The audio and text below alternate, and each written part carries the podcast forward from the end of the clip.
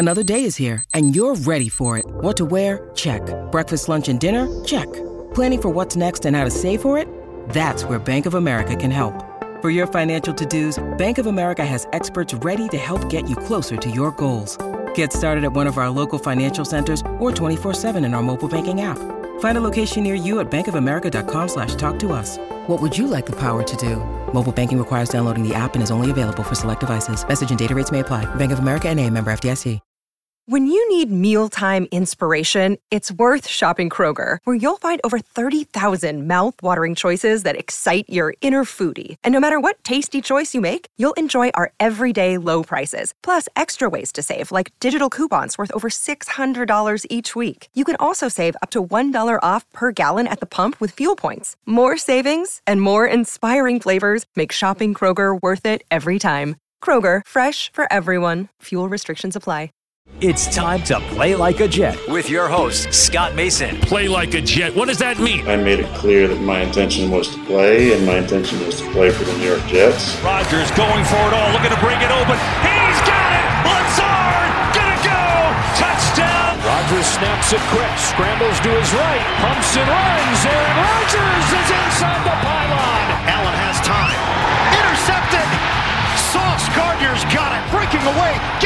Wilson. Wilson a big play downfield. Allen tripped up. He could not get past Jermaine Johnson. Oh, look at the speed of Breece Hall. He's done it again. Breece Lightning. 62 yards for the touchdown. And he's sacked again by Quinnen Williams. What a beast, number 95 for the Jets. Listen. Thank you. This is Play Like a Jet. My name is Scott Mason. You can follow me on Twitter at Play Like a Jet One. And it's time for part one of the weekend mailbag. And so for that, we bring in our friend who is the editor over at JetNation.com, Mr. Glenn Naughton. Glenn, welcome back to the show, my friend. Glad to join you, Scott. Always a good time, and uh, I'm sure lots of fantastic questions to cover. Indeed, there are. And we will start with one of our regular mailbag participants, Michael Christopher. He asks if Chase Young is available from Washington, either at the beginning of the season or mid-season, and you were the Jets, would you try to trade for him if it didn't cost the first round pick? Which division is better, the AFC East or the AFC North, in your opinion? So that's question number two. Michael loves to do this. He'll run through a whole bunch of questions, so we'll go one by one. And also, Michael asks, looking at the fifth year decline player options for this year, like Becton, if you could swap someone for Becton whose fifth year option wasn't picked up, who would you do it for? And you can't pick Chase Young in this instance. So let's start with Chase Young. Would I trade for him if I was the Jets? Honestly, I don't know because he hasn't been able to stay healthy. We know the talent he has, but you really sort of want to see him prove it. And depending on how valuable the pick is, you're going to need those picks because remember, you just traded what's probably your first round pick next year in the Aaron Rodgers deal. You just drafted Will McDonald and Jermaine Johnson at edge rusher. I know you can never have enough good ones, and if you believe he can be dominant, then you would at least look into it. But at this moment, as much as I like Chase Young coming out of Ohio State, I probably wouldn't do it unless you could get him for very little. Yeah, I think that he, it's I think the, the the fact that he's missed so much time, but he's as talented as he is, is what makes it a tough trade to look at because you can't envision Washington taking less than what they believe is fair value, and his talent would suggest he's worth quite a bit. But the time he's missed makes him a guy that I wouldn't give that much up for. So would I would I trade for Chase Young for a late pick? Absolutely. But would Washington give him up for a late pick? I don't see any way that's happening. So I'd I'd go after him for the right price because of the injury history, but I just don't see Washington willing to do that. Next question from Michael was which division is better, the AFC East or the AFC North? That's a tough one because I think you have the possibility of every team in each of those divisions having a winning record. Think about it. The Browns are due for a bounce back year. You have to figure Deshaun Watson will play better in 2023. The Bengals are obviously one of the teams to beat in the AFC. You've got Lamar Jackson coming back with the Ravens. Todd Monken as the offensive coordinator now. They added some weapons there. They're always dangerous. They also have one of the best coaches in the league in John Harbaugh. And speaking of one of the best coaches in the league, you got the Steelers, who had a surprisingly good year last year, came this close to making the playoffs. Mike Tomlin, one of the best coaches in the league. Kenny Pickett seemed to improve quite a bit down the stretch last year. He goes in a year two. George Pickens, you would figure, is going to continue to blossom as a wide receiver. The Steelers have excellent players on defense. So that's a really tough division. We already know what we think about the AFC East. We've talked about it many times. That's a really difficult question. I guess it really depends on who you think is better, the Browns or the Patriots. Here's what I'll say I think that the AFC East has more teams that have a chance to contend for a championship, but I think you can make the case that the AFC North has more teams that could contend for a playoff spot. Does that make sense, Glenn? Yeah, I think uh, I think that's a fair way of putting it, and I think you know it's, it's a really good question. And for me, it comes down to Deshaun Watson. He he's the X factor that determines which division is better.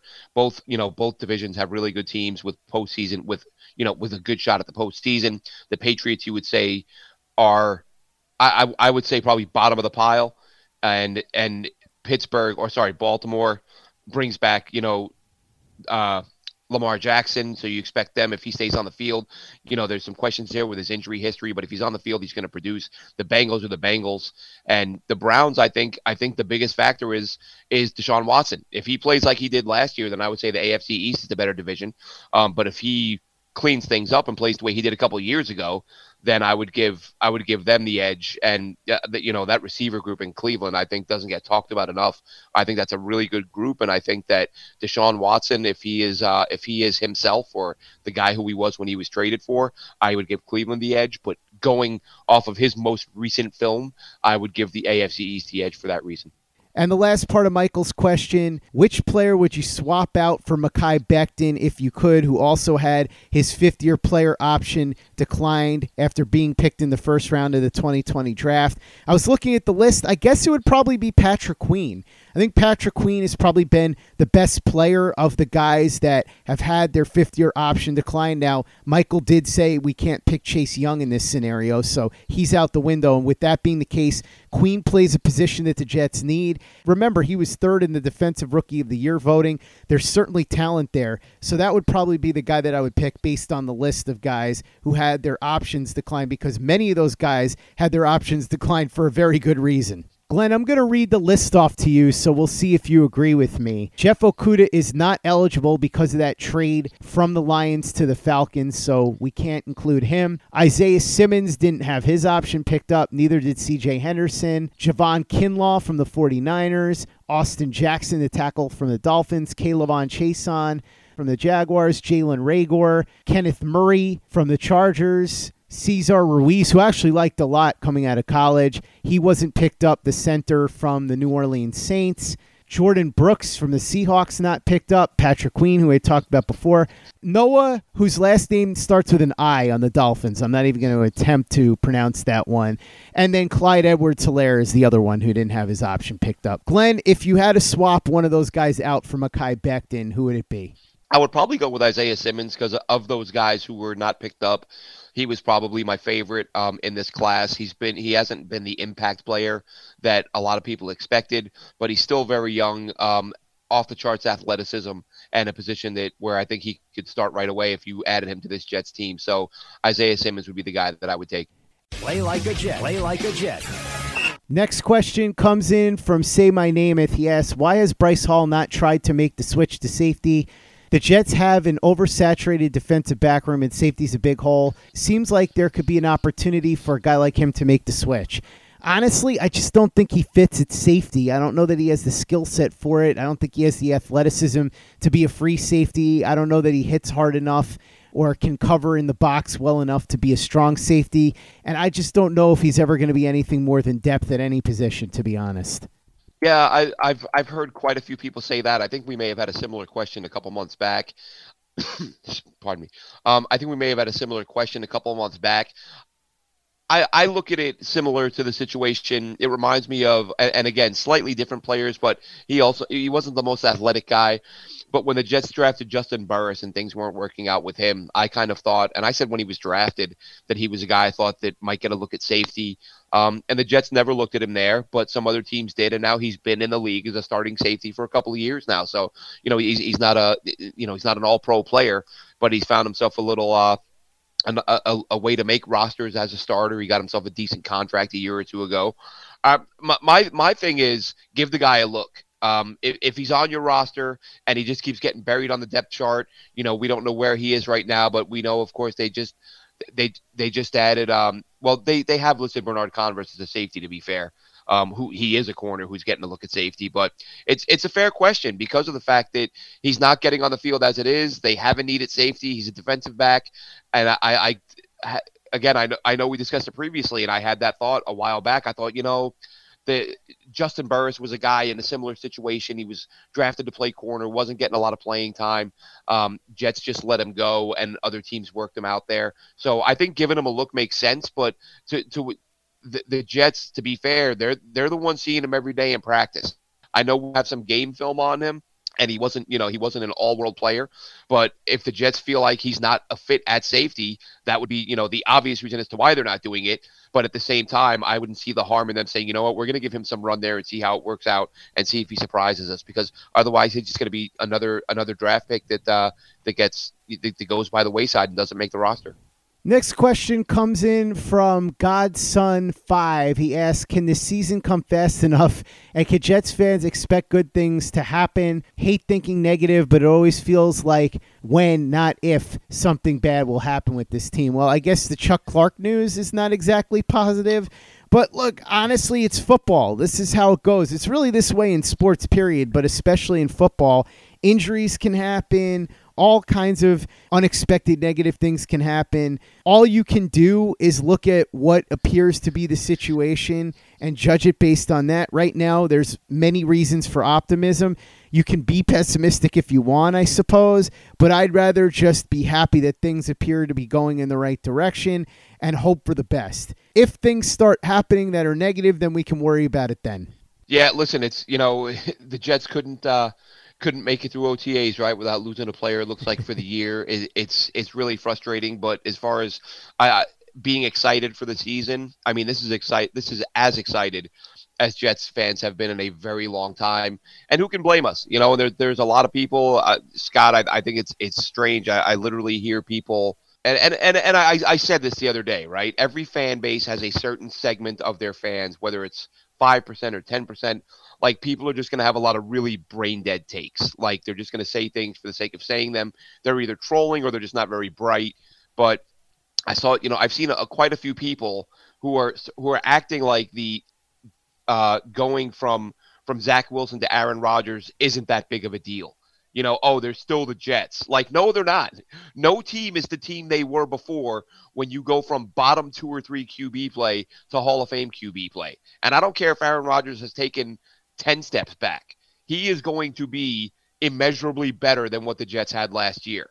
And anyone who's refusing to see that is it's it's almost I I mean listen people are free to do what they like with their time but I don't know why you're wasting your time watching football if you think there's any possibility that that Aaron Rodgers will not be astronomically better than what Zach Wilson was last season. So Jets fans are pumped. We're excited as we should be you know, there there are some fans, as I said before, Scott. Some fans are so excited they won't let you ask a question about the team because everything's great, everything's perfect.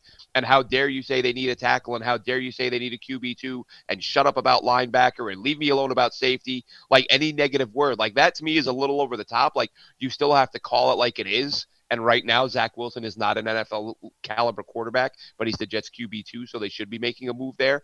Um, if that upsets people, then that's that's too bad. It's it, it's a fact, um, and the fact that the team hasn't done anything yet don't doesn't mean they won't do anything. But can I wait for the season? Listen, we got to wait for it. We have no choice. But yeah, I'm I'm as pumped up as I've been in a long time, and I'm already looking at uh, I've been looking at flights to possibly come over for a couple of games this year.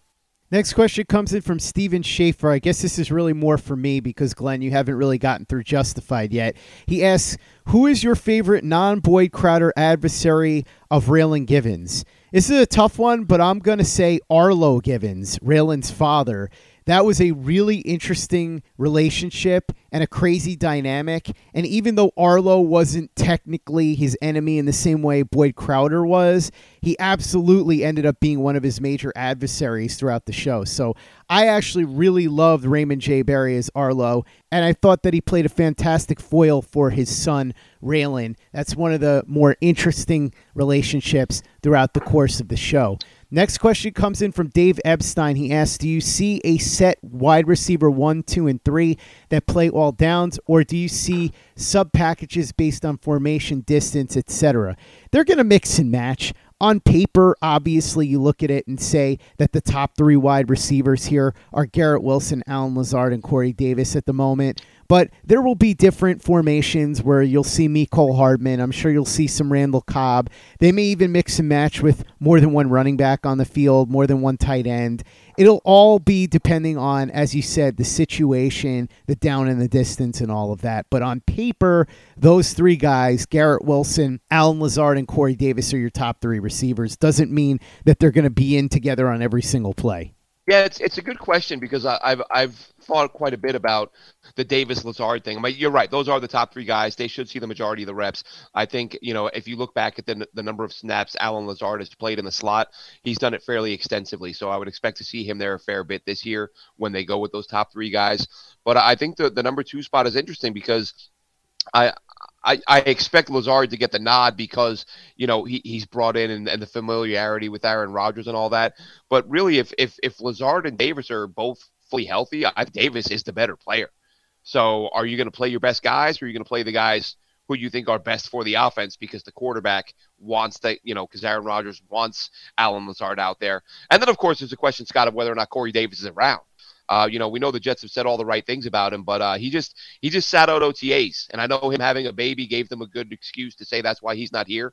But we've been saying for quite a while now that you know both both you and I said we thought he could stick around this year when everybody else was kind of saying, well, he's gone, he's an easy cap cut. But now we're at a point where they've created enough depth at the position that you wonder if the Jets have approached. I would expect the Jets approach him about a pay cut, and if that's not going over well, um, may, maybe Corey Davis isn't on this roster, and maybe it's over money. But uh, if if every if everything stays as it is now, those are the top three guys. See Lazard in the slot, plenty, and as you said, and as teams do, a lot of the personnel package are, are they are going to be based on down distance and what you know what they're seeing the defense try to do. Next question comes in from Jim Jets. He says, Scott, thanks so much for answering my question in the mailbag with Andy Vasquez about OTAs. No problem, Jim. It was our pleasure. Great show as always. How much longer till September? Glenn, it is June right now, so if my math is correct, I believe it's three months, right? Uh, yeah, yeah, give or take a couple months. You're, you're in the ballpark. Next question comes in from Peter J. Dillard. He asks, "Are you surprised the Jets signed Amos? Do you think that was the plan all along to sign a vet, or do you think it was just a reaction to Chuck Clark? Also, do you think he will be handed the free safety spot or have to battle with Tony Adams? Last question: Is it safe to say Denzel Mims is a goner as he did not do anything at OTAs. And then Peter throws in, okay, really my last question. Have I mentioned lately how great a job you're doing? You guys are the best. Shout out to Glenn as well. Well, thank you so much, Peter. And by the way, obviously, you are one of our favorites because you are the one who came up with Usurper, and you will be a legend on the podcast forever for that. So, Glenn, let's go through all of this. Peter asked about what happened with Amos. I think it might very well be like the Duane Brown situation where the Jets were dipping their toe in the water, maybe planning on trying to do something with Amos, and then the Chuck Clark injury happened and it really sped up the timeline. Because from what you hear, Amos visited the Ravens and then the Jets sort of swooped in. It almost seems a little bit, Glenn, like the reverse of what happened with Odell Beckham Jr. The Jets looked like they were probably going to get something done with him, and then the Ravens swooped in out of necessity and grabbed him. In their case, they needed an offensive weapon and they were trying to do something for Lamar Jackson. In this case, the Jets needed to swoop in because of the injury to Chuck Clark. So I think they probably were interested, but they had a heightened sense of urgency once the Chuck Clark injury happened. And then as far as whether or not he's going to compete with Tony Adams or be handed the free safety job, I think he's definitely going to compete with Adams. If Adams outplays him in training camp in the preseason, no reason that Adams can't have the job, especially since Amos is coming in on such a cheap contract. There's no obligation on the part of the Jets to start him at free safety. And the last question about Denzel Mims, I don't think it's guaranteed he's a goner, but I'd say very strong likelihood he won't be here. We'll see if the Jets could get anything for him in a trade. Otherwise, he may have to be released. Yeah, I think I, I don't think Amos was something they'd been plotting because he you know he's been out there forever. The timing of it tells us it was strictly a reaction to the the Clark injury, and I think that, that we're you know it's going to be something that a lot of folks have talked about is do the Jets run more three safety this year. Um, I think that's going to be tough to do with so few bodies because or with so few quality bodies. But if they want Adams out, if they want Adams if they like Adams as much as I suspect they do, I think we could see some more three some more looks with three safeties. But if they're if they're strictly going to go with two, I would give Amos the nod just again as that sort of veteran guy, that veteran presence back there. And Adams is really going to have to, to work his tail off to beat him out. Um, but they don't. It's not as if they have a ton of loyalty to to even you know neither of these guys has been with the team five six seven years. So i think that it's going to be a, uh, about as fair a competition as you'll see and it's not going to be stacked toward one guy to win. So i would look for adams to, to fight for that job and i wouldn't be shocked if he won it but i would i would think i would think he i wouldn't expect him to have the uh the leg up in that competition. Um as far as wide receiver goes i think as far as denzel mims goes you know i've, I've said i think that up to this point, the thing that's that's protecting him most is his draft status. But I think the time on that may even be going. Um, one guy we've uh, we've heard a little bit about in recent days, um, Jason Brownlee. He was a guy that I watched a fair bit of pre-draft.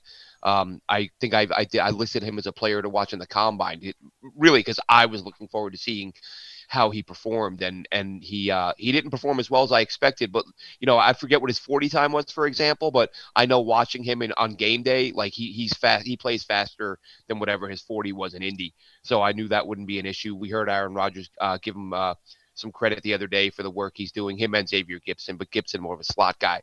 But I think a guy like Brownlee could push him. Um, you know, watched them against Liberty last year, against Miami, um, couple other games uh, where he just he shows the ability to, to high point the ball, catch it in the crowd, and just he make, makes a lot of a lot of circus catches. Like the guy's got fantastic hands, and we saw it the other day on that the short clip that the Jets social media team sent out, the one-handed catch from Zach Wilson. So I think a guy like like Jason Brownlee really could push Denzel Mims, and I think it's going to take a miracle for Mims to make the roster this season. That's going to wrap up part one of the mailbag. Thanks so much to Glenn Naughton, the editor of JetNation.com, for joining me. We'll be back with part two tomorrow. In the meantime, check out everything Glenn's doing at JetNation.com and listen to Jet Nation Radio with Glenn and Dylan Terraman. Check out everything we've got going on over at PlayLikeAJet.com and the Play Like a Jet YouTube channel. We've got some awesome All 22 film breakdowns on our channel, so watch them and subscribe to our channel if you haven't already. YouTube.com slash Play Like a Jet. Visit our store, teepublic.com. That's teepublic.com. We've got the John Frank Lemires, Quinnen Williams, Bless You, Thank You shirt, the Play Like a Jet logo shirt, caps, mugs, hoodies. It's all there. teepublic.com. That's teepublic.com and be sure to give us a five star review for the podcast on iTunes if you haven't done that already. Easy way to help out the show if you like what we're doing. Doesn't take you much time, doesn't cost you any money, but it goes a long way to help us out. So if you go ahead and do that for us, we'd be quite grateful. And for the latest and greatest in New York Jets podcasts and content, you know where to go. That's Play Like a Jet Digital and PlayLikeAJet.com.